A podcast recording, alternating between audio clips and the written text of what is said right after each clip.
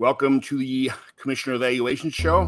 McGlynn is in. I repeat, McGlynn is in. Let the fun begin. This is the Commissioner Evaluation Podcast with your host, John McGlynn. Was that Herms? He got them guests on the Rolodex, stopping Everybody, yo, commish is in. It's time to sit down to listen to John McGlynn. Yo, who we trading, who we fading, who we getting off the squad. Knowledge never overrated, playing for number one. Hey, yo, McGlynn is in. It's time to let the fun begin. It's the Commissioner Evaluation Podcast with John McGlynn.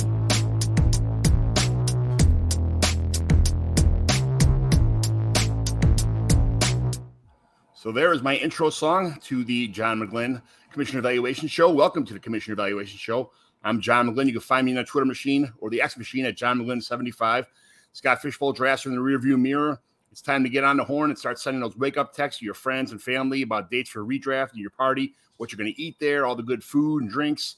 We'll talk about it today. We'll talk about some uh, improving some existing teams, some commissioner questions sent in by listeners. We'll breeze through some NFL news and rumors.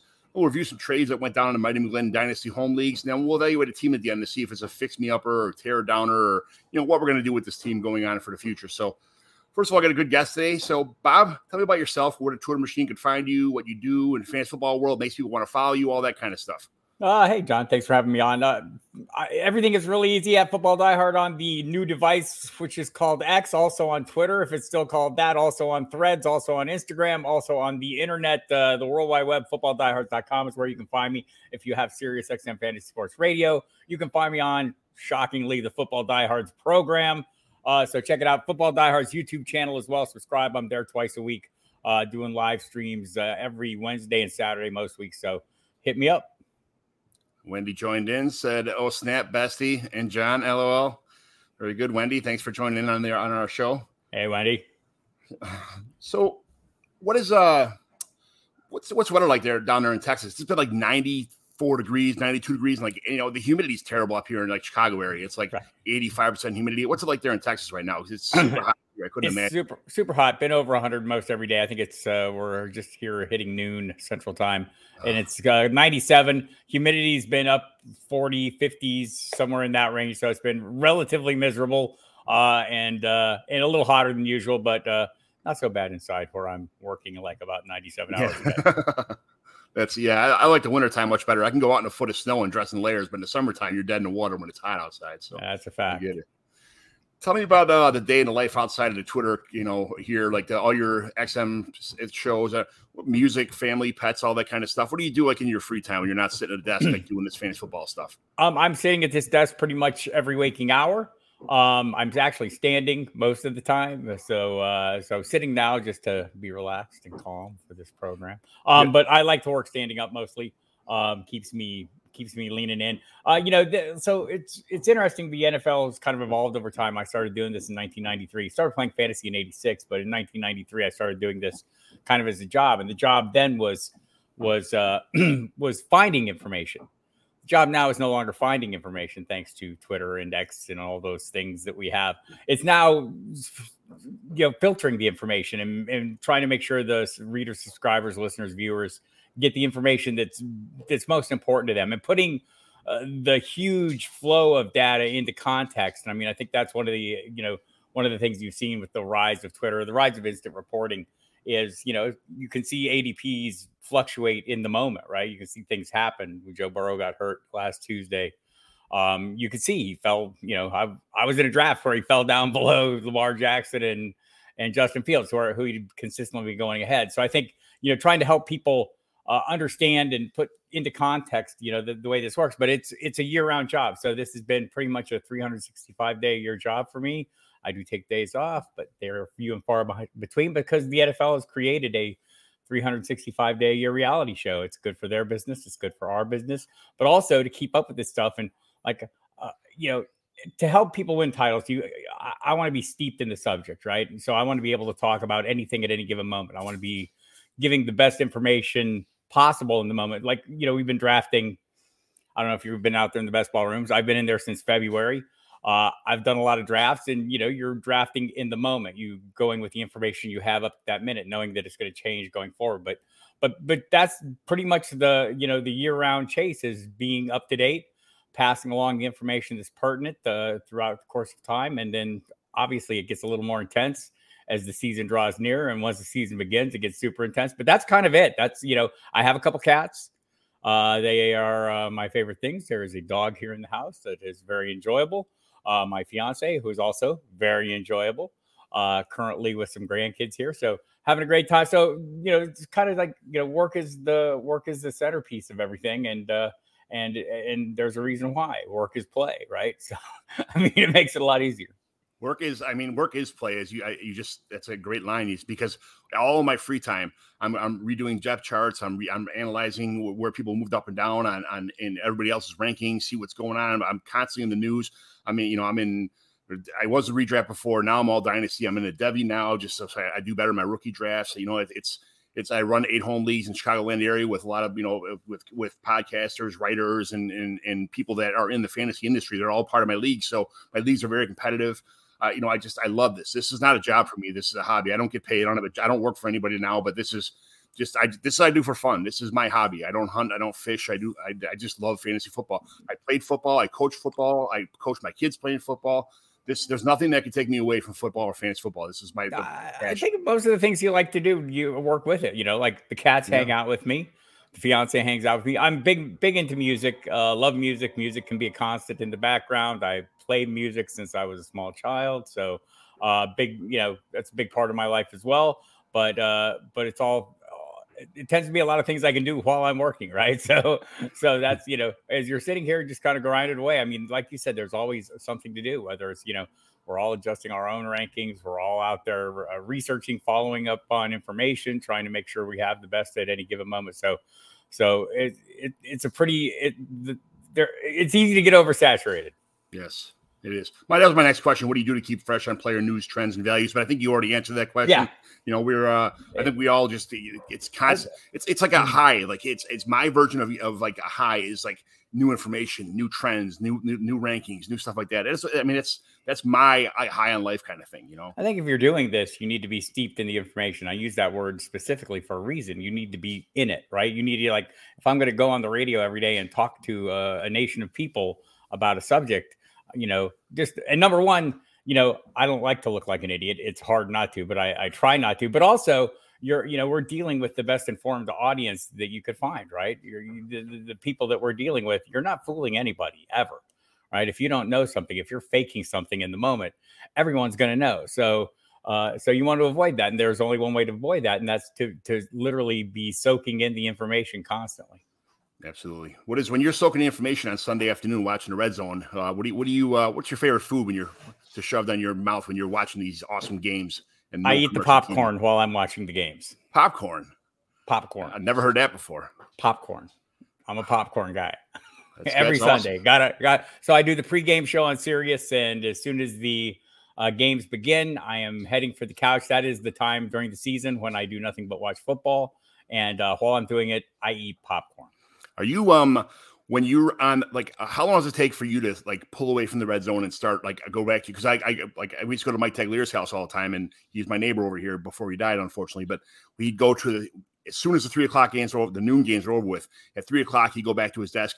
He'd already start writing the primer. He'd already start doing all the other stuff like that. You know, he'd always, he'd be like, it wouldn't, he couldn't enjoy the entire Sunday day like, uh, like, mm. like I could, you know, or like most normal people can, you know, as far as in the industry. How long does it take for you to get the itch to go back and start writing or start content? Or are you just on the couch all day long? I'm on the couch, but I've got a couple laptops with me on the couch, iPad with me on the couch, phone with me on the couch. And so I'm kind of making notes and keeping, you know, making contemporaneous things as the games go on, things I'm observing, things I want to look for uh, when I'm going on, and then and then mostly I I try to put it off because it is pretty intensive throughout the week, so I try to put it off and enjoy a little bit of the games and uh, you. you. know i think it's important to watch games obviously uh, and so also you know when i'm watching then i start really getting serious i do a podcast first thing monday morning with my friend matt waldman and that kind of sets the tone and then i dive into the content and the first thing i do every week is i write a thousand words per team that is finished on Wednesday. So, you know, it's, it's a Tagliari as, as task, right? It's that kind of yeah. huge, you know, we all have our big anchor piece and I do that. So I start working on that mm, the middle of Monday, and it has to be done Wednesday afternoon. So I put a lot of time and effort into that. Kind of round the clock. I have shows to do and around and in between that. But I, you know, the funny thing about doing shows is you sit there and you consume all this information, and you're kind of beginning to process it. Just shows are a great way for me to really process the information, talk it out with my co-host Mike Dempsey, talk it through with listeners, and uh, and, it's a it's a good way to you know put a little perspective on what I'm what I've been consuming and what I've been learning, and uh, kind of formulate my thoughts. And you know, it, it works. Everything kind of fits hand in glove and, and works towards the same end. But Sundays, uh, I like to watch. But while I'm working on Mondays, I have the replays of the games going throughout because I think it's helpful to have you know a little understanding of the ebb and flow of games. It's it's easy to sit there and watch on Red Zone and see all the things you want to see. And I also usually have a couple games going at the same time. I'm watching Red Zone, but but to truly you know understand you know the, the nuances of some of the games, it's good to good to to get the whole take. So you so you can feel the you know why things develop the way they develop. I think it's a good idea. I love you said Matt Waldman. I love what all Matt Waldman stuff is absolutely awesome. I, he's one guy. I listen to like 50 podcasts, but I, you know, in my work, I, those are my that's my version of hearing protection is is uh, yeah, earbuds. That's, that's how I start every week. Uh, every Monday morning, I do a podcast with Matt Waldman. So yeah, uh, and so uh, and Matt's one of my closest friends in and out of the industry. So uh, great getting a chance to work with him. Have been dealing with him for many years and hopefully many more. Outstanding, Toronto Dave. Thanks for chiming in. Thanks for watching. All right, let's get to some commissioner questions now. How many leagues do you commission? Zero leagues. Have no bandwidth for commissioning leagues. It's and even like early on when I was just starting out, I didn't commission a lot of leagues. I obviously I understand the role and you know have all my ideas and eager to put, give input. But there are people who are there are people who are born to commission. It seems like to me. My co-host Mike Dempsey, great commissioner uh, of leagues. So we have a guy that writes for the Football Diehards website, Reginald James, who has really great thoughts and ideas. Love consuming his content, by the way. Uh, really entertaining stuff. And and like I'm kind of drama averse. I mean, I have enough drama in the day to day work. You know, there's people like Antonio Brown floating around out there. There's enough to keep you. You know, the TMZ portion of our job is enough drama for me. So the commissioning, uh, I'd rather leave it someone else's hands if at all possible. What's your favorite league to play in as far as like the ones that are established right now? The uh, do you have lineup setting leagues or are you pretty much all best ball? Um, I'm in tons of best ball, but I have probably 30 redraft and dynasty leagues that I play in each year, year as well. I so, heard I heard us on a Kevin Murray show the other day. Out, of all out of all the leagues you're doing, like what is uh, you got to spill the spill the beans on some of these players that are in your leagues because I heard like Duff McKagan or something like that from Guns N' Roses. Oh, all these guys. So, like, uh, like I, I do cover the Alice in Chains League. I'm not playing in that one, but I do cover it every year. I, you know, we've been doing it remotely, but great group of player people in that league, and they're really into it. Duff McKagan is one of them who I've had the pleasure of, you know, we all get together, or prior to COVID, all got together at Jerry Cantrell's house from Alice in Chains, and uh, we would broadcast from right next to the draft table, and it's usually a great assortment of people. Mike Inez also from Alice in Chains is in there, past player Scott Ian from Anthrax. I'm a big metal fan, so yes. that's a big deal to me. A lot of wrestlers. The Miz has been in there, you know, and always talking smack. Uh, Jeff Garlin, Michael Rapaport, the usual assortment of actors and and folks in there. So there's no shortage of uh, you know no shortage of cool stories from all those things. Um, and also in like a number of the drafts out there, I'm in various leagues with, you know, Mike Inez is in a couple leagues with me, but the usual assortment of wrestlers every time, you know, I'm in a lot of leagues with Michael Fabiano runs. So there's a lot of wrestlers in those leagues. Um, the Miz being first and foremost, super competitive, uh, but others as well. Uh, Eric Young playing a lot of leagues with too. Um, so, and, and of course, just being in a lot of industry drafts, tons of industry people, everyone, everyone, you know, is in leagues I'm in leagues with. Yeah, I don't know if awesome. they're in leagues with me. I mean, some like you know, just even the you know the just some of the you know like the Kings Classic. Or, uh, you know, I mean, you think about that league. You got Jim Coventry, Curtis Patrick, Brad Evans, Jeff Ratcliffe, Andy Behrens, Mike Clay, Dom Sitter. You know, Dave Richard, Pat Doherty, uh, Howard Bender is in many of those leagues. Brian Drake's moving in. Jody Smith coming into that league this year. Uh, in some in a dynasty league, you know, it's a super hard dice league. Scott Barrett from Fantasy Points. It's the SFB Invitational. Scott Barrett uh, Invitational. Uh, you know, it's Graham Barfield's in it.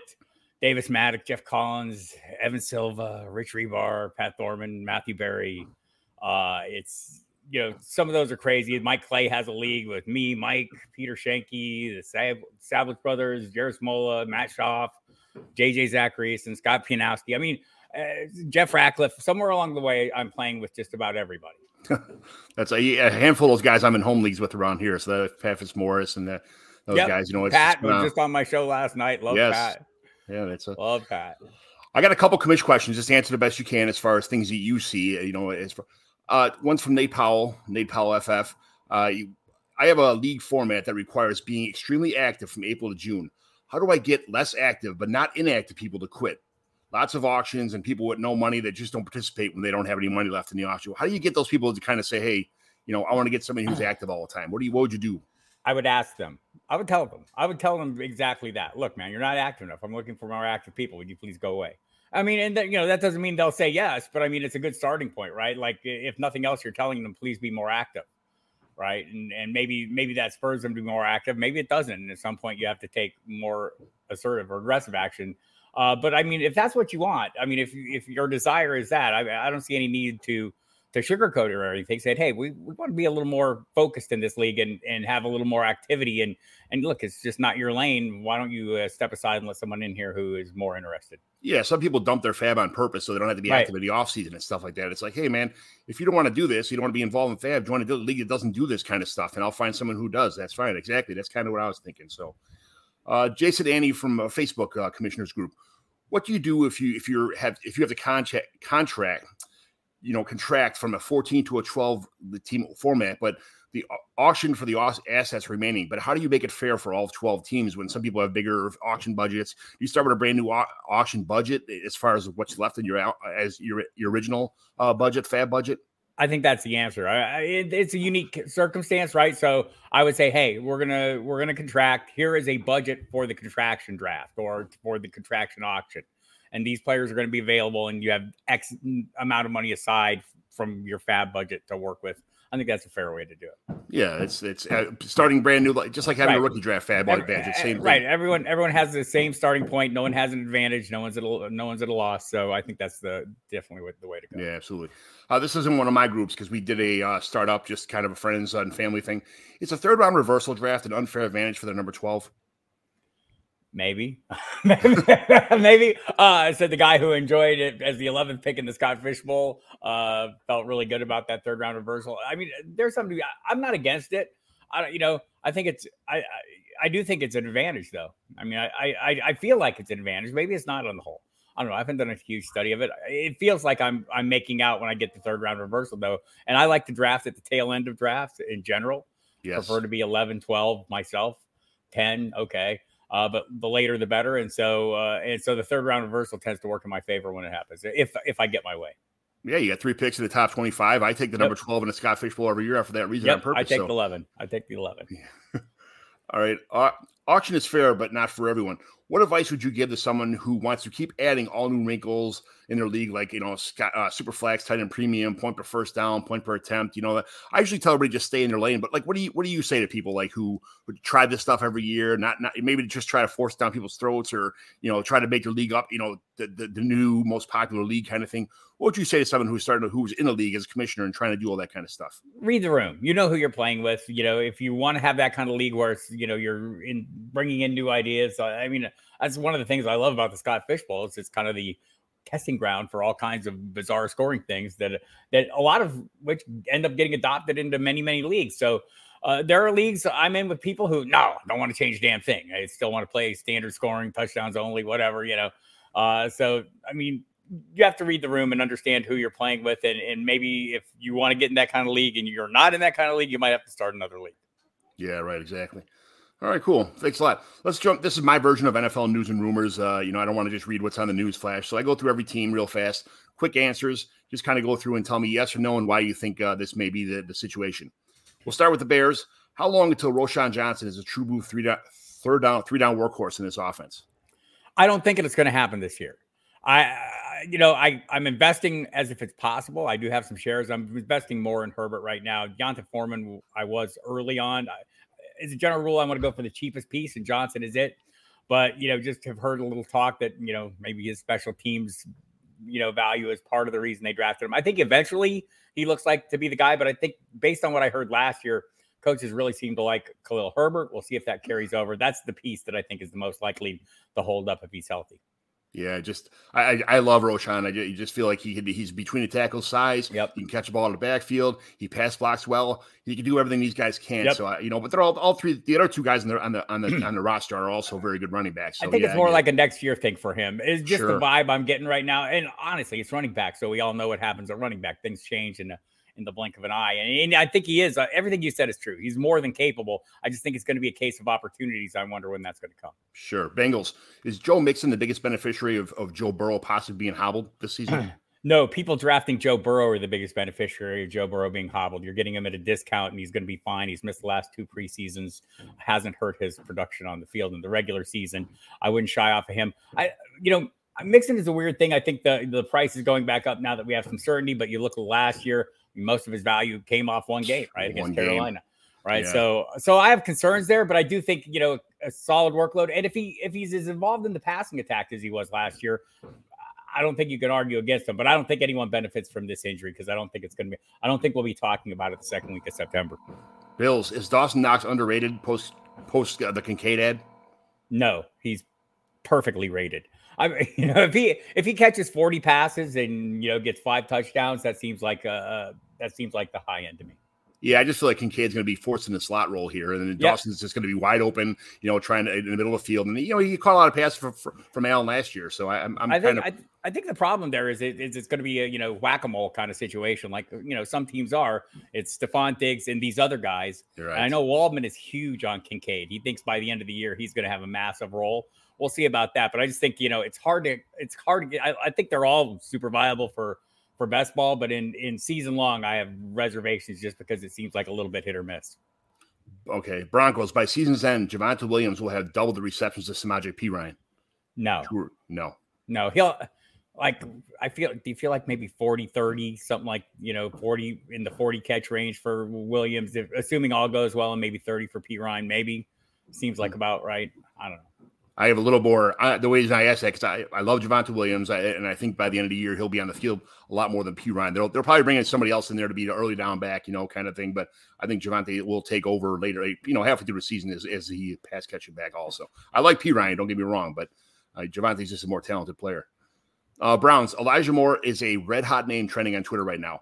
How do you think he'll perform in this in this offense? I hope he I hope he comes on super strong. Again, this is a case where I don't know that I'm, you know, digging deep in that deep into the offense. I'm I'm staying on the surface. Chubb, Cooper, uh Njoku as the as the primary weapons. But if you want to dig a little deeper on there, you know, I think, you know, it's more and it's Jerome Ford, obviously, you know, for the obvious reasons. He's next man up there. But I do think Moore is a player they're really excited about. He's a player we were really excited about for a brief period when he came into the Jets, and the people who covered him uh, when the, when he was with the Jets were super high, and he's a little more versatile, I guess. I think then the, the perception is he's just a slot guy. He can play outside equally well. So I think I think his his arrival uh, signals an ultimate end to Donovan Peoples Jones run in Cleveland, uh, probably next year. Uh, and uh, but Moore is to me is like maybe a wide receiver four or five candidate. Hmm, that low, huh? That's Yeah. I, I don't want him as a wide receiver three. I, I'll take him as a four and hope for the upside. That's good. That's good. Uh, Buccaneers. Would you rather have Rachaad White in the sixth or, or Chase Edmonds in round twenty-five? Uh, you, you- this is like a trap. I have always, Yeah, I want, know. I always want the cheaper piece. Uh, but in this case, I'll probably, I'm probably taking White. Uh, I don't know how many times did the Buccaneers play the Giants? That seems to be Chase Edmonds' lane. It's like it's like there are certain teams like uh, Boston Scott playing the Giants. Chase Edmonds. Well, uh, I take that back on Chase Edmonds. When is he playing at MetLife Stadium? Uh, Yeah, I think his game, good games came against the Giants and the Jets. So uh, it's two games. I, you know, I'm not going to get over enthusiastic about this, and we'll see if they sign somebody. Yeah, right, right. Cardinals. Is Colt McCoy or Clayton Tune the answer at quarterback this year if Kyler's not ready for the season or doesn't play at all this season? I mean, the easy answer is Colt McCoy, but you know you can't dismiss Clayton Tune at this point. Everyone I've talked to is saying is hedging using that same hedge, right? They all Right. think it's going to be Colt McCoy, but he's very old, and you know they, they put all the caveats in, and and they do like Clayton Tune. I think this this feels like the NFL's in full copycat mode. Somebody wants to find themselves a Brock Purdy And uh, there's a handful of quarterbacks who are drafted in hopes they would turn into that. Clayton Tune is one of them. I don't know that he will be. I'm my, uh, you know, as I sit here now, I'm thinking it's probably going to be McCoy. And it sounds like Murray's pushing to get back sooner than I would have thought. And we'll see how that plays out. Yeah, Chargers. If you're Justin Herbert, what's the first thing you buy with that hundred million upfront money? Uh, mm, a better headband. He just uses the string thing, right? I, I'm not a fan of that. Oh, that's outstanding. Chiefs, will Skyy Moore take his small school talents to the big stage this year uh, within his powerful Patrick Mahomes led offense? He's in a good position to do it. Uh, if I was betting on somebody to, to emerge as a more consistent threat in this offense, it would be him. If I if I'm out there drafting, you know, for for upside, I don't know that it's going to be him. The, the, here's the thing about the Chiefs: they told us what they were doing when they moved on from Tyreek Hill. This team is built on Patrick Mahomes and and Travis Kelce and they're happy to catch as catch can at receiver, and whoever's open is going to get the football on any right. given play, and that's going to change from play to play.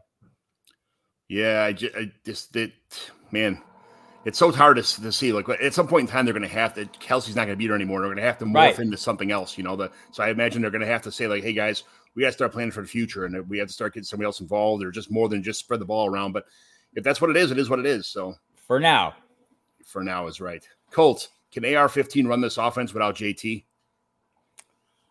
He'd run it better with, right? I mean, you know, with the most explosive piece of that offense for sure. Um, I'll be, again, you know, a lot of the things we're talking about now are not things we'll be talking about the second week of September. We'll be talking about how the games are going and everything's perfectly fine. Uh, the public portion of negotiations, people are always the most contentious portion. Generally, behind the scenes, things are going much smoother. Although this doesn't sound good if you're out there listening to Stephen Holder, who covers this for ESPN. The situation is a mess, and and people are angry. But you know, things. I, the, the the big concern for me here, uh, or a concern for me, is that Taylor's agent is not a necessarily a sports agent. He's out from outside, you know, more of an entertainment guy. So I, I, don't know if that lack of experience in the sports world will make a difference or whatever. Does not help having Jim Irsay, you know, being willing to say whatever the hell he wants to say. Um, so we'll see. I it, it, it would it would be it would be it would it would be a, an impediment to to Richardson's development, though. I keep thinking, you know, I mean, thinking about opposing defenses having to make a decision at the mesh point between Richardson and Taylor is going to pose people some serious problems and open up some huge plays for Richardson if that's how it plays out. I think it will play out that way, but definitely watching it. Yes, yes, yes. I've been a long time Michael Gallup for Cowboys. I've been a long time Michael Gallup fan. I think he's a little bit healthy now. He's wide receiver three. Tell me, would you rather have Michael Gallup? I, I, I let's talk. This is an NFL roster question, okay? Not so much fantasy football right now. Would you rather have Michael Gallup in your team or Tyler Boyd? I, I'm I'm a little more into Michael Gallup. I think probably he's at a better point in his career than Tyler Boyd is. Would you rather have Michael Gallup or Jayden Reed on the Packers? I like the longer term. I'll take the longer term outlook there. Would you rather have Michael Gallup or Quentin Johnson? I'll take Quentin Johnson. Yeah, I think he's going to figure out how to catch. no clapping. Uh, JSN was the next one, but I think that one's a pretty much a, a, a toss up. So, yeah. uh, honestly, I think JSN, you know, right now it would be an easy call for me. Just the, the draft capital expended, the direction that Seattle offense is taking. You know, I know Waldman and many others seem to think that this is the future Cooper Kupp in this in this offense. So yeah, I think it's entirely possible that that's you know I it'd certainly be him over Gallup over the long term, but in the immediate short term, I think maybe we're overstating JSN's impact. Probably, yeah. Any, Wendy says, "Does anybody want Gallup?" I want Gallup. I try to get him everywhere. People, I think people when I ask people to trade before him, they think something's going on. Like, what do you want Gallup for? What you know? What like I know something they don't know, or like there's an injury concern or something like that. But no, I, I if he, instantaneously he's a great. If, if one of those two guys gets hurt, uh, he, Michael Gallup would fill in fantastic on that team as a, as a wide receiver too for the for the Cowboys. Uh, so let's Dolphins. Raheem Mostert or Jeff Wilson on, on this team? Who's the better running back? Um, right now I'm going with the younger guy, Jeff Wilson. Yeah. Right. It's that simple. I, I like uh, it could go 50 50. I've been investing. I've had, I've a good number of shares of that backfield. Probably most of them are Wilson. I mean, Achane is the different piece, the you know the kind of piece that everyone's grabbing for. Uh, but I think Mostert and Wilson are perfectly suited to this offense. And until Dalvin Cook gets there, I think they'll both have decent games. They'll, the, they'll both show up. I get the PPR value of Achane, but I, I yep. Jeff Wilson is such a talented back. I, I love Jeff Wilson. I, I wish that he really finally got a shot somewhere without getting hurt, but it is it is what it is. Uh, Eagles, is there's no way for the Eagles can lose the NFC East this year, right? Oh, of course, there's a way. They could totally screw this up. They won't, but they could. I don't think so. I mean, you know, Dallas plays. You know, Dallas's defense is going to be an issue, and if they play as well as they can play, I mean, they can they can put up a fight. But I think beyond that, uh, it's probably Philadelphia. The Eagles are that, that Howie Roseman's doing such a good job He in is. Philadelphia. He's it's Right. fantastic. It's like somebody like somebody like somebody in your dynasty team who's just that much better than everybody else. Just you know, like a Sith Lord mowing through everybody. He's so- so good. Um, so Falcons has Bijan Job has the Bijan Robinson hype train jumped the shark now? Uh, probably. right. I, you know, I, like I get that he's a generational talent and all. I've been banging this drum for the last month. You know, I mean, if you're drafting him in the first round because you're sure that draft capital and and you like the offense and all those things, then then then you should just say, I'll take Jahmyr Gibbs in the fourth round. Although it's moving into the third for the same reasons. So that's that's the direction I've been going more. But but I don't I do get it. Like if you you know when you're drafting running backs that early NFL wise, uh, counting on a big workload is almost a certainty. Long term dynasty, would you? uh, uh, You're on the clock. Would you take Bijan or would you take CeeDee Lamb? Let's just say on a three start three I'd wide take Lamb. receivers, start two running. So would I. I, I don't. I, I get all these offers to you know like CeeDee Lamb for B, for Bijan and you know there's there, Allgeier's still on the team. They're gonna there's other things going on there. I don't and I'm not a big humongous running back fan with a three year window. So I, yeah, I I would take Lamb myself. That's thank you for verifying my my my thoughts here. Uh, who do you like more in full PPR, Deebo Samuel or Brandon Aiyuk? Brandon Aiyuk. Yeah, so do I. That's fantastic. There- part of that's the price though, right? Because he's going later. So Sure. uh, sure. if things were a little closer, I keep reminding people which Samuel scored more points last year in PPR, Curtis or Deebo. And uh, because I'm answering the question, the answer is obvious. It's Curtis. Right. Giants, was this contract good for Saquon? I don't get why he didn't just sign the franchise tag or, you know, is there some kind of golden handshake here that says he's- they're going to, there's a long term deal on the way? A little more. Uh, you know, I, I, honestly, I don't know. I don't think there is because I don't think any running back should expect that right now, given the way the market's working. Maybe Yeah. they've told him something, and and I hope if they did, they make good on it. But but but I just think they they juiced it up a little bit and made him feel a little better about himself, and he had come to the realization that look, this is this is not changing. This is the situation I'm facing, and uh, you know, this is still pretty good money, and it's in fact great money for running backs right now. Yeah, they got to do something with the. I mean, they just signed a 10 year contract two years ago or whatever it was, three years yeah, ago. Yeah, it's But not good for the CBA is not working in their favor. They, you know, I don't, I don't, I don't see a lot of options for running backs at this point.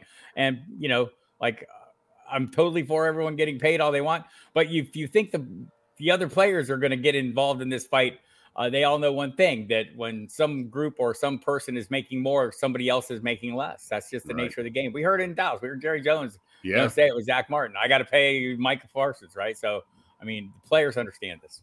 they do. They got it. It's it's a tough pill to swallow. You got to take all that beating as a running back and then watch everybody else get paid. Right. I you know. totally get the argument. I mean, it's true. You are you're punished for production essentially, uh, for being the most productive piece of an offense. Essentially, Uh, Austin Ekeler put it best. He said, wide receiver three is making more money than running backs." It's true. Yeah, it is I'd true. be pissed too. uh, Jaguars, how big of a leap will Trevor Lawrence make this season in dynasty rankings? Let's just say up. he's. Let's just say let's put him at quarterback seven right now. Let's just say for like, which I think is too low, but uh, you know, I look, look. I think I think uh, you could make an argument to take him ahead of Justin Fields pretty easy, right? I mean, I think I think probably top four. that's Five? yeah. hmm Yeah, I took him about. I took. I just had a startup draft right now, a startup in person dynasty draft, and I took him ahead of Jalen Hurts. So I mean, that's it is what it is. It's Yeah, I think his his long term ceiling is super high, and it's still an ascending offense. Love the coaching staff, love the pieces they've assembled around him. Um, I don't know if I'd take him at Hurts right now, but it's it's it's probably closer than than uh, maybe other people. I just feel like Hurts is a good quarterback, but this, you know, he's it's like the it's like the cart dragging the horse, where Trevor Lawrence is the horse Right. that's pulling the cart. You know, he Right. can make anybody look good that, because he's such a good quarterback. So that's it- when when when you know if Justin Fields was was put on a team like the Eagles, I think he would have been really good last year too. But he's you know unfortunately got dealt the shit hand, and you know he he suffered the consequences. But it is what it is. So. Uh, Jets, are you worried about Breece Hall's health with this, with all this Dalvin Cook buzz right now? Is there something we don't know that they're trying to bring in other running backs? No, I think we already know that it's hard for running backs to bounce back from torn ACLs, even clearing torn ACLs. It's happened a couple times. Guys have had really good seasons after that. Adrian Peterson, Jamaal Charles come immediately to mind. Beyond that, it's it's hit or miss. Every player is different. Every recovery is different. I think his sounded like it was going well all off season. I'm surprised that Javonte Williams is the guy not on pup right. of the two. So, so yeah, and then their interest in Dalvin Cook tells you what you need to know. You know, he, I think on underdog right now, he's still running back 11. That's too rich for me. Way too rich for me. Lions, by the end of 2023, Jameson Williams will be the wide receiver one in, on, on the team. True or false? I, I, you know, like I, you know, I, I need to see more. I'm going to say false until I see further evidence. I mean, and I'm not basing this on, you know, the news this week that he's having a rough start to camp but it's been a hamstring issue. Uh, we've seen just we haven't seen enough of him, and sometimes you know the circumstances keep people from success. It seems like his circumstances, some of his own decisions, may be limiting factors. So. I, I, don't I don't have enough information to say that right now. I'll say with this right now in best ball drafts where I found like I was interested in grabbing him at a certain point late, uh, thinking, wow, I'll have a guy down the stretch. It's maybe a big playmaker. I'm dialed off that totally that, that drops reports that are coming out are, are very scary. They're, you know, yeah. I, I, tr- I, gave a lot up to get James Williams in a lot of leagues, and, and now I, yeah. see like what did he drop like three of nine passes? They said last year. The, yep. uh, you know, it's like oh, I don't. I, and I love James Williams. I thought he was, I thought he was the best receiver coming out of the out of the class last year, just from what from what we know as yep. far as that goes. But now it's Garrett's ahead of him, and you know, uh, Olave. It's it's yeah, it's a whole different story. But uh Packers, Jayden Reed is currently the best wide receiver on the Packers roster. Not true. Don't say it. Not true. It, it's it's the athletic freak. It's Christian Watson. No, it's not. It is.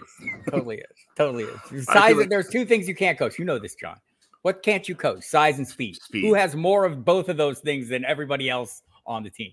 Christian Watson. I mean, it, like he's a he's a big play waiting to happen. I, you know, technically, is he the best receiver on the team? No, but the best weapon on the team for sure best best ball receiver on the team. I'll put it most dangerous, way. most dangerous weapon on the team, most and maybe Romeo Doubs is ahead of, of Reed. As far as like uh, you know, that's the thing. It's it's either Reed or Doubs. They're both in for volume. I think they're going to get it, right. but but yeah, it's yeah, I get it. I get it. I get it. That's it's it's hard for me to. I, am a humongous Jayden Reed fan, so I'm I'm trying to. I'm not against him. I'm just you got to watch. Uh, Watson is the different piece. Same question here. Panthers. Jonathan Mingo is the best receiver on this team of all the misfit toys. Maybe, maybe it's Terrace Marshall Jr. though. I want that to happen so bad. Everybody does. It's time for him, right? I mean, like we all know what Thielen and DJ Chark are. So uh, I thought Jeff Ratcliffe had a great take on uh, on Mingo. He's like he's the if you were like turning in a project to a teacher and the rough draft was Laviska Shenault, the finished version would be Jonathan Mingo. yes, I heard say that, but yeah, that's fantastic. Patriots week. What will Bailey Zappe be the Patriots starter? He won't be the starter. He won't be. All right. I think I think with Bill O'Brien in there, with a competent offensive coach, uh, Mac Jones will be cobbled enough together to to keep the ball rolling. Yeah, that's. Sorry, my wife just called my phone and she's on the do not disturb list, so that's uh, uh she's on the breakthrough list. So of course she is. Through. You're yeah. a smart man, John. yes. Uh, Raiders. Are you trying to acquire Zamir White right now, or are you just expecting Josh Jacobs to show up for camp? I am expecting Josh Jacobs to show up to camp. That doesn't mean I'm not trying to acquire Zamir White, who's apparently looked very explosive, looks really good. I think over the course of time, he'll be a piece worth uh, worth watching. But I think as long as Jacob shows up, and I think he will, again, got to come to grips with your value. And, and, it might be, you know, a week before the season starts, right? Uh, that seems to be. I've talked to people in Vegas who cover the team on a daily basis. That seems to be their uh, expectation. So uh, I'll go with that. And, and and I think I'm you know you're getting a little bit of value on him right now. That being the case. I drafted Zamir White last year. I traded him away to get Josh Jacobs. I had an awesome, and now I'm trying to get Zamir White back in the drafts. I traded right, away we, Zamir White too. You know, all our levels of Josh Jacobs panic stemming from last year's Hall of Fame game went for what? I mean, I, and I do realize, you know, Dave Ziegler, Josh McDaniels, they come from New England. There's a history with running backs there. There's also a history of heavily using these kind of between the tackle powerhouses when they've had them. So uh, they obviously were willing to drive the wheels off him last year. I don't know why they wouldn't take that same approach this year, since they're if assuming he's back, they're paying more for him, and also the future beyond this year is not good Walker. Yeah, and especially when you know what he could do. You know, that's Right. the thing when you when you play when you ran him. I mean, we all watched those games last year where he got the ball 20, 20, 25, you know, times a game and just he was a work. I mean, when he hurt his finger on that one, I think it was Thursday night football or Sunday Monday night football, and he came out the field for a little bit. I wasn't sure what it is. And then Yep. he kept you know, I was like, oh no, here it is. The, the gravy train's over with. But uh, yeah, he's he is a it. stud. Rams, Cooper Kupp gets traded by week what? doesn't get traded. The team is in such a like disarray. I feel like at some point in time they got to just say, "Hey, we're throwing the towel, guys. It is what it is." Like, I think they're yeah, I think they're still stuck with Stafford. You know, for as long as Stafford wants them to be stuck with him for now. I mean, I, it's a too bitter of a pill for them to swallow. I, I don't know. I I think they still want to at least be competitive. Maybe not. Maybe it's time to tank.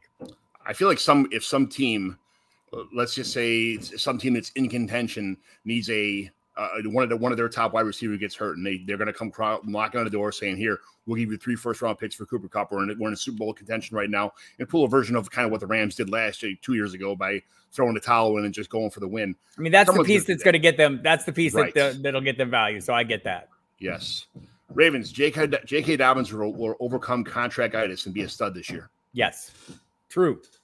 Not a humongous Dobbins fan, but I I, I can I definitely not see it happening. I'm, I just drafted him in a, in a draft last night for this reason. I just think he's, you know, the people are overplaying the fears of the moment, and we're getting caught up in the moment.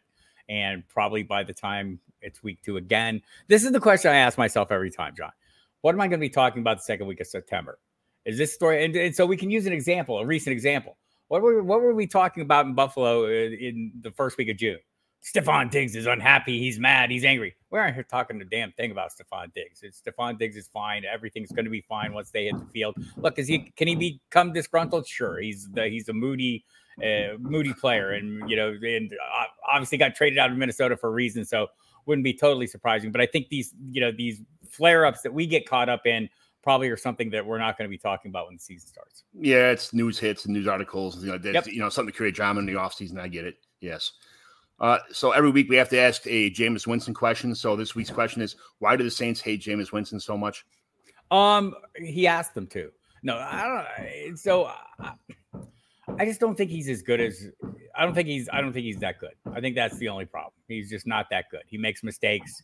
Uh, he's not as athletic as some of these other quarterbacks that uh, that you'll see out there. So I don't know if they hate him, uh, but certainly I don't know if there's reason to love him.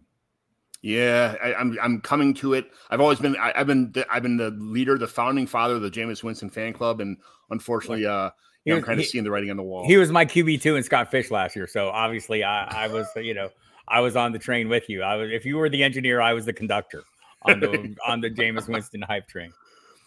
Seahawks. Zach Charbonnet is a better all-around running back than Ken Walker. Maybe. I, I, don't know that it, I don't know that it matters though. I mean, we have a pattern here that goes back to Chris Carson. Pete Carroll loves the guy he has, yet he still drafts and invests heavily in guys to replace the guy he loves. And but he sticks with the guy he loves until that guy gets hurt and can't continue doing the job. So I think Kenneth Walker is the guy until he can't. And we'll see. They're both hurt right now, so uh, who knows? There's uh, an extra level of intrigue there, but that's kind of I'm just following the pattern. It was Carson to Penny, Penny to Walker, Walker now to Charbonnet, and they tend to stick with the first guy until they can't. and the beat goes on. I yeah, I I'm a big Charbonnet guy, so I I like Ken Walker. You know, but I, again, I think he is the Christian Watson of running backs. So that's He may be, uh, he is, and there's something to be said for that. Come on, John, own it. Steelers, Jalen Jaylen Warren round and Jaylen Warren in round fourteen is fine, but he's just a guy. Yeah, probably. probably just a guy. Um, he's, he's a guy that Mike Tomlin either likes or likes to use as a motivational cudgel on Najee Harris. I'm not sure exactly which it is. Yeah, he, he I mean he goes with a guy all the time. And I love Mike Tomlin, but he goes with a guy all the time, and it seemed like he just has people in the like puppets in the background threatening the starter all the time with Right. you know, like kind of, yeah, I just, it drives me nuts, but I get it. Uh, Texas scoring leaders Stroud, Dameon Pierce, Devin Singletary, Dalton Schultz, the wide receivers that, uh, there, and there's all the rest of the wide receivers are just that, you know, it's, is, is that a good thing that there's nothing else on the team besides a overrated tight end, I think, and Dalton Schultz? Like, there's not much here to work with. Yeah, yeah. I mean, you can work with Dameon Pierce. I think there's there's something to hang your hat on. There's you know running backs on teams that maybe can play a little defense, and I'm hoping DeMeco Ryans can get that sorted out enough that that the that they can lean heavily on the runner. And you know they have the right coordinator in there. We're bringing in Bobby Slowik from San Francisco, who you know we're hoping does this similar kind of offense and uh, Dameon Pierce, God bless him, been studying his Christian McCaffrey. He's not necessarily Christian McCaffrey, but I but but, but if he gets the volume, uh, I'll be super pleased with him. And I don't know that Devin Singletary's a limiting factor. I talked to Aaron Wilson, who covers that team for many years earlier this week, and he thinks Dalton Schultz is going to get a ton of targets, and uh, and he's not so sure. I'm like kind of like a you know drafting Nico Collins super late is something that I don't that I'm not averse to. Uh, he's not so sure it's going to work out that way. So we'll see. Maybe the maybe the passing attack is something to avoid as much as possible this year. Nico Collins just went from early second on my I mean, one of my dynasty leagues yesterday, which I thought was crazy. I'm like, what? No way. But Titans, Treylon Burks will score more fantasy points than DeAndre Hopkins this year. True or false? Possible. Um, I yeah, I don't. So I don't want to go. I don't want to go through because I don't know. I you know in a PPR league, I think I think DeAndre Hopkins is going to be very busy. Uh, it's close though. I think we're I think we're we're we're downplaying Treylon Burks a little more than we should with the arrival of Hopkins. So I think is you know I went back and looked again at an article by Doug Farrar USA Today, who did a nice film study and kind of sees the DeAndre Hopkins has morphed into that big slot guy, that more of a possession guy than a downfield threat. Uh, that's his estimation. Uh, you know, I've seen him still make some big plays downfield, but Burks is definitely that big play downfield guy. And look, remember Ryan Tannehill when he had a couple capable receivers, has fared pretty well. Been a top ten quarterback in fantasy uh, as recently as 2020.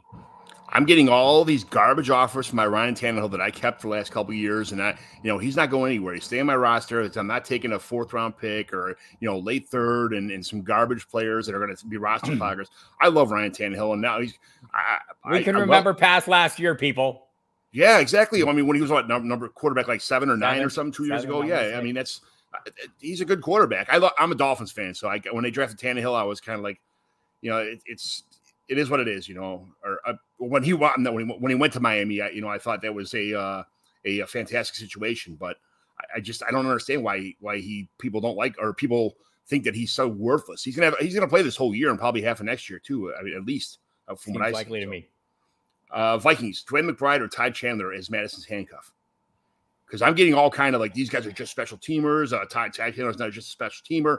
DeWayne McBride is good, but he's he's not he's not that. He can't do this, can't do that. Like it, it just it doesn't matter. Just take either one of them and, and, and kind of. Uh, I I've one. kind of I've kind of been avoiding all of them because I'm not sure which one it is, and so I I don't I don't know that I need to handcuff an offense that's going to throw the ball 65 percent of the time.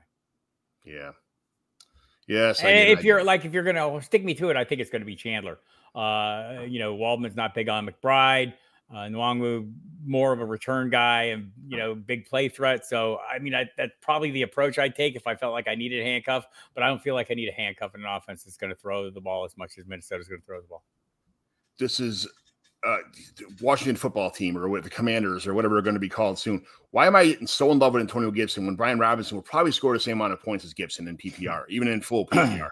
Because we see what receiving backs can do in that Kansas City style offense. According to Jerick McKinnon, it can be a lot uh, for at least narrow bands of time. I think, you know, we're hoping that they start leveraging his receiving abilities, which is something they didn't do early in his career under Scott Turner, which can't really figure out why, but because I mean Scott Turner's been pretty creative and done great things for the wide receivers there. I think a lot of the early success of Jahan Dotson, a lot of Curtis Samuel's success has come from having Scott Turner scheming them up but uh, whole new offense in there, and I think that's that's the reason for it, right? We think that Eric Bieniemy is gonna gonna make better use of Gibson's talents as a receiver. Turn him into Jerick McKinnon or something. Yeah, like exactly. Right. All right, so I got some uh just a handful of trades every week. I go through the trades that happen in my eight Mighty McGlynn home league. So I know that it's just kind of like looking down a uh it's kind of with horse blinders on, not knowing the whole league and the whole schedule. So we're just gonna kind of go through real fast. These are 12 team, 30 man rosters no kicker, no defense, PPR, tight end premium, super flex, dynasty, uh, you know, bonuses for 100 yards, uh, rushing, receiving, that kind of stuff, you know. Uh, so Zeke for a mid 24 third. Which one would you let rather have? Uh, I probably I probably take a shot on Zeke there. I take the third, I think, but that's I'm third. I, I, uh, if it was a, if it was a second, I mean, third seems a little hit or miss to me. Second would be a little bit of, way of an overpay. I, if that would be the Right. case, I, yeah. Right. I mean, I'd stick. Uh, second would be, you know, would be would be would keep me there. Uh, the third, though, I'm a little more willing to part with. Obviously, the Zeke owner is the win now team, so they just you Right. know like, hey, get out. I don't want any picks on my team if I'm going to win now, so it is Yep. what it is. Michael Mayer and Zay Flowers for Kincaid, Jamaal Williams, and Jalin Hyatt. I'll take the three. Really? Yeah. Oof. I like Kincaid, but uh, Jamaal Williams, I don't think he's going to reproduce what he did last year. And Jalin Hyatt, I'm not a big fan of Jalin Hyatt. I never really was. I thought he's kind of a gimmick player, but A you know, little bit of a different piece in New York. That's the the only reason. happens. With a guy that can't throw to him, that's the difference. You know, I, I don't. We'll see. He's right. Rashee Rice in a 24 third for Roschon Johnson. Mm. I'll I'll stick with the right side of that. Okay, it's a toss up for me. I'm a big Roschon guy, but I, I, I also too. like Rashee Rice. I am. That's a, that's a tough one. This was a It tough is. trade. It's, this is a good one. Devon, okay, this was my trade, so it's a little bit involved. here. I'm win now. The other guy's on rebuild. So Davante Adams, Darren Waller, and Derrick Henry for George Pickens and Njoku, a 24 first and a 25 late second. Probably it's my team second. Um, your team is you you you took Pickens and Njoku and those picks. No, I Okay, took I'm- Adams, Waller, and Henry. All right, that's the, the- like this is uh, this is the easiest one of these. Yeah, that's, That's I. the side I'm taking that side. Adams Waller. I won a league last year. My team is uh, pretty much. I, I had a couple draft picks. I did pretty well on it. You know, I got some players that I wanted, uh, Jayden Reed and stuff like that. And then I added these three guys too. So uh, this is another trade I made. Uh, it's Patrick Mahomes, Juju, Courtland Sutton. Well, I just traded a bunch of guys away because I'm in. This is the opposite of what I was talking about before. I'm in the. I'm in the uh, sell my team away because I, I got to rebuild.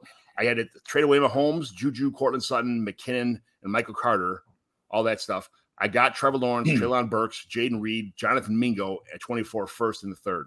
Yeah, I'd have done that in the same spot. I that, I don't think the difference between Mahomes and Trevor Lawrence is as big as everybody makes it out to be. You know, it's like no, you're you're you're, you're totally upgrade. You're totally going younger uh, with the receiving assets and the pick. So I'm yeah, I'm totally on board with this. Jakobi Meyers for an early 24 third. No, You want the third, right? I'll take the third. Yes, very good. All right, those are my trades. And this week, there's the trades that happened in my league, so I'd like to kind of do that kind of stuff. And then every week, we're going to finish the show out here. Every week, we evaluate a team sent in by a Mighty McGlynn home league owner to decide if it's a simple remodel or a you know full scale rebuild. What's the biggest needs of this team? When you look at this team, what direction do you want to go and why? What are your like if what are you trading if you're rebuilding? What are you keeping if you're contending? That kind of stuff. This team is uh Tyreek and Destroy. It's a 3-1-2 Dynasty Gurus chapter of the Mighty McGlynn Dynasty Leagues. Lost in the first round of playoffs last year and then it's it, the seventh, eighth place game. So he got the eighth place game. We we do it where if the if you lose that seventh, eighth place game, you get the lower seed. So that's kind of how that works. But uh, he is a 2020. He has a 24 first and a fifth, and all the future picks after that. So let's go to this team. I sent it to you.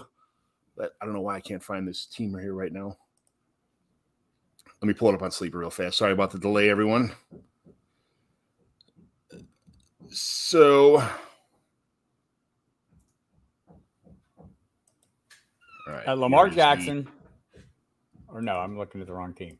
I got to get to the right team. Yeah, so sorry about the delay here. I, I don't I put here it is. So it's oh, shit, again. Oh yeah, I got it. Lamar Jackson. Austin Ekeler, Miles Sanders, Tyreek Hill, Deebo, Mike Williams, David and Njoku, Jakobi Meyers, Allen Lazard, Kirk Cousins in the flex, super flex. Yeah, and then in uh, for the bench here we got Tyler Heinicke, Josh Dobbs, um, Tyler Huntley, right, handcuff, Alexander Mattison, Devin Singletary, Kevin uh, Keenan Nwangwu, uh, Raheem Blackshear, Israel Abanikanda, which I love. Not a receiving back, but still I love him anyway. Mike Wilson from the Arizona, Curtis Samuel, Trent Sherfield, Van Jefferson, uh, underrated player, Isaiah Hodgins, Puka Nacua, uh, Latu, uh, Tyler Conklin, uh, Troutman, Brock Wright, Cade Otton, and then he's got Nyheim Hines who just got hurt. So this team is it's very top heavy. It's uh the bench is not very deep at all. It's, it's, he's got Tyler Huntley as a backup. That's pretty much it. Besides, which Cousins and Lamar Jackson are very good quarterbacks to have Yep. in fantasy football. So that's that's good. When he's got his running backs, we're talking about Austin Ekeler and Miles Sanders. Ekeler obviously is you know he's pretty pissed at his contract this year. I wouldn't be surprised if he has some contract itis issues this year because he's trying for at least another year or two trying to extend his career. Miles Sanders. And then uh, his running backs besides that are Alexander Mattison, Devin Singletary, who I think is a little bit underrated right now. A lot of people don't like him. I do as a just a uh, you know he's a good he's a great flex player. Wangu Blackshear, who could be a good PPR guy. Abanikanda, it's going to take some injuries for him to be relevant. And then it's it for his running back. So he needs some, definitely some running back help. I like my teams to be running back stacked with tons and tons of running backs. This is not that. And then he's got Tyreek Hill, Deebo, and Mike Williams. Hard to argue with that receiving core. Jakobi Meyers, Allen Lazard. Excuse me. Sorry about that. And then we got uh, Mike Wilson, Curtis Samuel, Van Jefferson, Isaiah Hodgins, Puka Nacua, small dudes, Latu, and then that's it for the wide receivers. Troutman, Wright, and don't do anything for me, and he's got Njoku on a team who was great until and uh, until his value pretty much got eviscerated with the eviscerated with the Elijah Moore signing. So, what do you think of this team? I mean, he's got some good players on here. He's got enough to go for the championship now, or is he kind of like, hey, he does. I, I, so this this is my problem with Dynasty, though. I never, eh, I never. It's very hard for me to say it's time, right? I need like I need trusted advisors to say, hey, it's time. I mean, even when I my team is horrible, I can like I'm going, I can fix this. It's not it's not a rebuild. It's not a rebuild. Even when it is totally a rebuild or needs to be a rebuild. Um, I think he can win with this team. But he's got weaknesses. He needs to shore he needs to shore up the quarterback position for sure, right? I mean, that's you know, and I don't know if he I don't know I think he can win with this team. I would I would try to I would try I would totally try to win with this team. I, there's no no doubt about it. I, think I would definitely be trading away some of these wide receivers and whatever. I'll cut them anyway and try, to, try and hit the waiver wire, which 12 team, 30 man roster is not much on the waiver wire, but I'd be trying to get rid of some of these guys that aren't going to pan out, like the Brock Wrights, yeah, the, I mean, you know, that kind yeah, of stuff. Brock Wrights, I'm probably going to get rid of Trent Sherfield. I know the reports have been glowing. Like, I might try to, you know, I mean, like, I'm not big on Van Jefferson. I am big on Isaiah Hodgins. Sorry. Um, Nacua, I think, is a sexy name right in the moment, but I need to probably see a little more. So is Van Jefferson at one point. So, I mean, he has some pieces to move, but I don't know if he'll get anything back for him. I, he needs a quarterback, is what is, is the piece he needs. I mean, it's nice having Tyler Huntley there, but that's not a plug in, you know, if something happens to Cousins, obviously. So you need a, you need a second quarterback, and Tyler Heinicke's not going to cut it. Yeah, he's bye weeks and one injury on away from this yep. on this team. Right, that's the problem. That's that that's the issue. He needs to, he's competitive with a little bit of luck. He can he can remain in the hunt, but it's hard to count on luck. He's he would probably be wise to rebuild now and probably move like Tyreek Hill or something that he can get a huge haul for. I yes. think that's the player he might get the hugest haul for in the moment. Um, maybe one of the quarterbacks, maybe one of the quarterbacks, and specifically the one named Lamar Jackson. You're not going to get anything from Cousins with a with an uncertain future beyond this year. So, right. uh, probably the you know it's probably easier for me to say somebody else should tank than me, but or somebody else should start the rebuild than, than right. me because eh, eh, you know eh, I just I have a hard time admitting acknowledging uh, defeat in that way, which it's not acknowledging defeat, people. Uh, that's just you know you you have to look at it differently to to make it work. You have to realize that it's part of the cycle of dynasty football. It's just and, not the it's just not the part of the cycle I'm good at. And that's all you got to do is make the playoffs to win the championship. Right. There's only two teams that make it. Two teams yep. got so you're you're two wins away, you know, from from winning the championship at that point in time. If you have three wins away from if you don't get a bye to win the win, it's three lucky weeks. Somebody you never know what injuries are going to happen. So yeah, it's kind of hard for me to to it's kind of hard for me to throw in a towel also on these kind of leagues or my teams anyway. I've done it on one because I, I made some stupid trades that put me in a in a hole real fast, a bunch of injuries, so I had no choice but to kind of start from scratch. But all of my teams are win now all the time, and that you know yep. when you try to trust a group of advisors to tell you that, like. Uh, that made me laugh. That was best. I never heard that before. That was fan, absolutely fantastic. I need objective observers to say, Bob, stop. I need intervention. Oh man, that's great. Well, this is the Commissioner Evaluation Show, Bob. Thanks for coming on today. I really appreciate all your uh, insight. And uh, if you want to let everybody know once again who didn't run here in the beginning of the show where they could find you at, what you got going on, at football diehard on the Twitter or the X, whatever you'd like to call it. That'll tell you everything I'm doing. You'll catch me on Sirius. Catch me on the YouTube channel. That'd be the one you want to subscribe to for free. Uh, go to the pro, go to the Football Diehard's website. Our this year's magazines are out and they're pretty damn good. I'll have to say myself, Fantasy Football Pro Forecast, 34th edition uh, longest running uh, published title in the land. Also, the Football Diehards magazine, 15% off if you use the promo code Diehard. So go ahead and get those. If you get those, you get the online service, the premium service is part of that magazine purchase because we know it's a magazine, it's a snapshot in time, people. We wouldn't do that to you. We've been doing this too long. Absolutely. Wendy early said, "Great show, guys. Thanks for thanks for uh, tuning in, Wendy. much much appreciated. Thanks, Toronto Dave. Thanks everybody else. Thanks for thanks Chris Joel Smith. Everybody else that joined in the chat here. So thank you very much, and thanks for being part of the Commissioner Evaluation Show. This is uh, what I do for fun. This is my hobby. This is my, you know, what I I I wouldn't throw this to change this for the world, man. I love commissioning fantasy football teams. I love running fantasy football stuff. I love doing anything I possibly can for content. A little bit of articles once in a while, but you know, my podcast every week. This comes out week, probably twice a week in the in the during the season. But I'm always here. You know, subscribe to my commissioner evaluation on on the on the uh, Apple Podcast. And thanks everybody for tuning in. Much appreciated. And we'll talk to you later.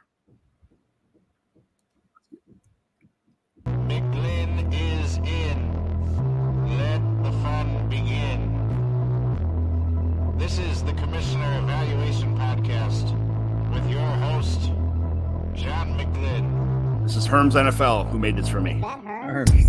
He got the guests on the Rolodex, stopping by to talk about some Dynasty Superflex. Everybody, yo, commish is in. It's time to sit down to listen to John McGlynn. Yo, who we trading, who we fading, who we getting off the squad. Knowledge never overrated, playing for number one. And yo, McGlynn is in. It's time to let the fun begin. It's the Commissioner Evaluation Podcast with John McGlynn. Thanks again, everyone. We'll see you next week. Have a good day.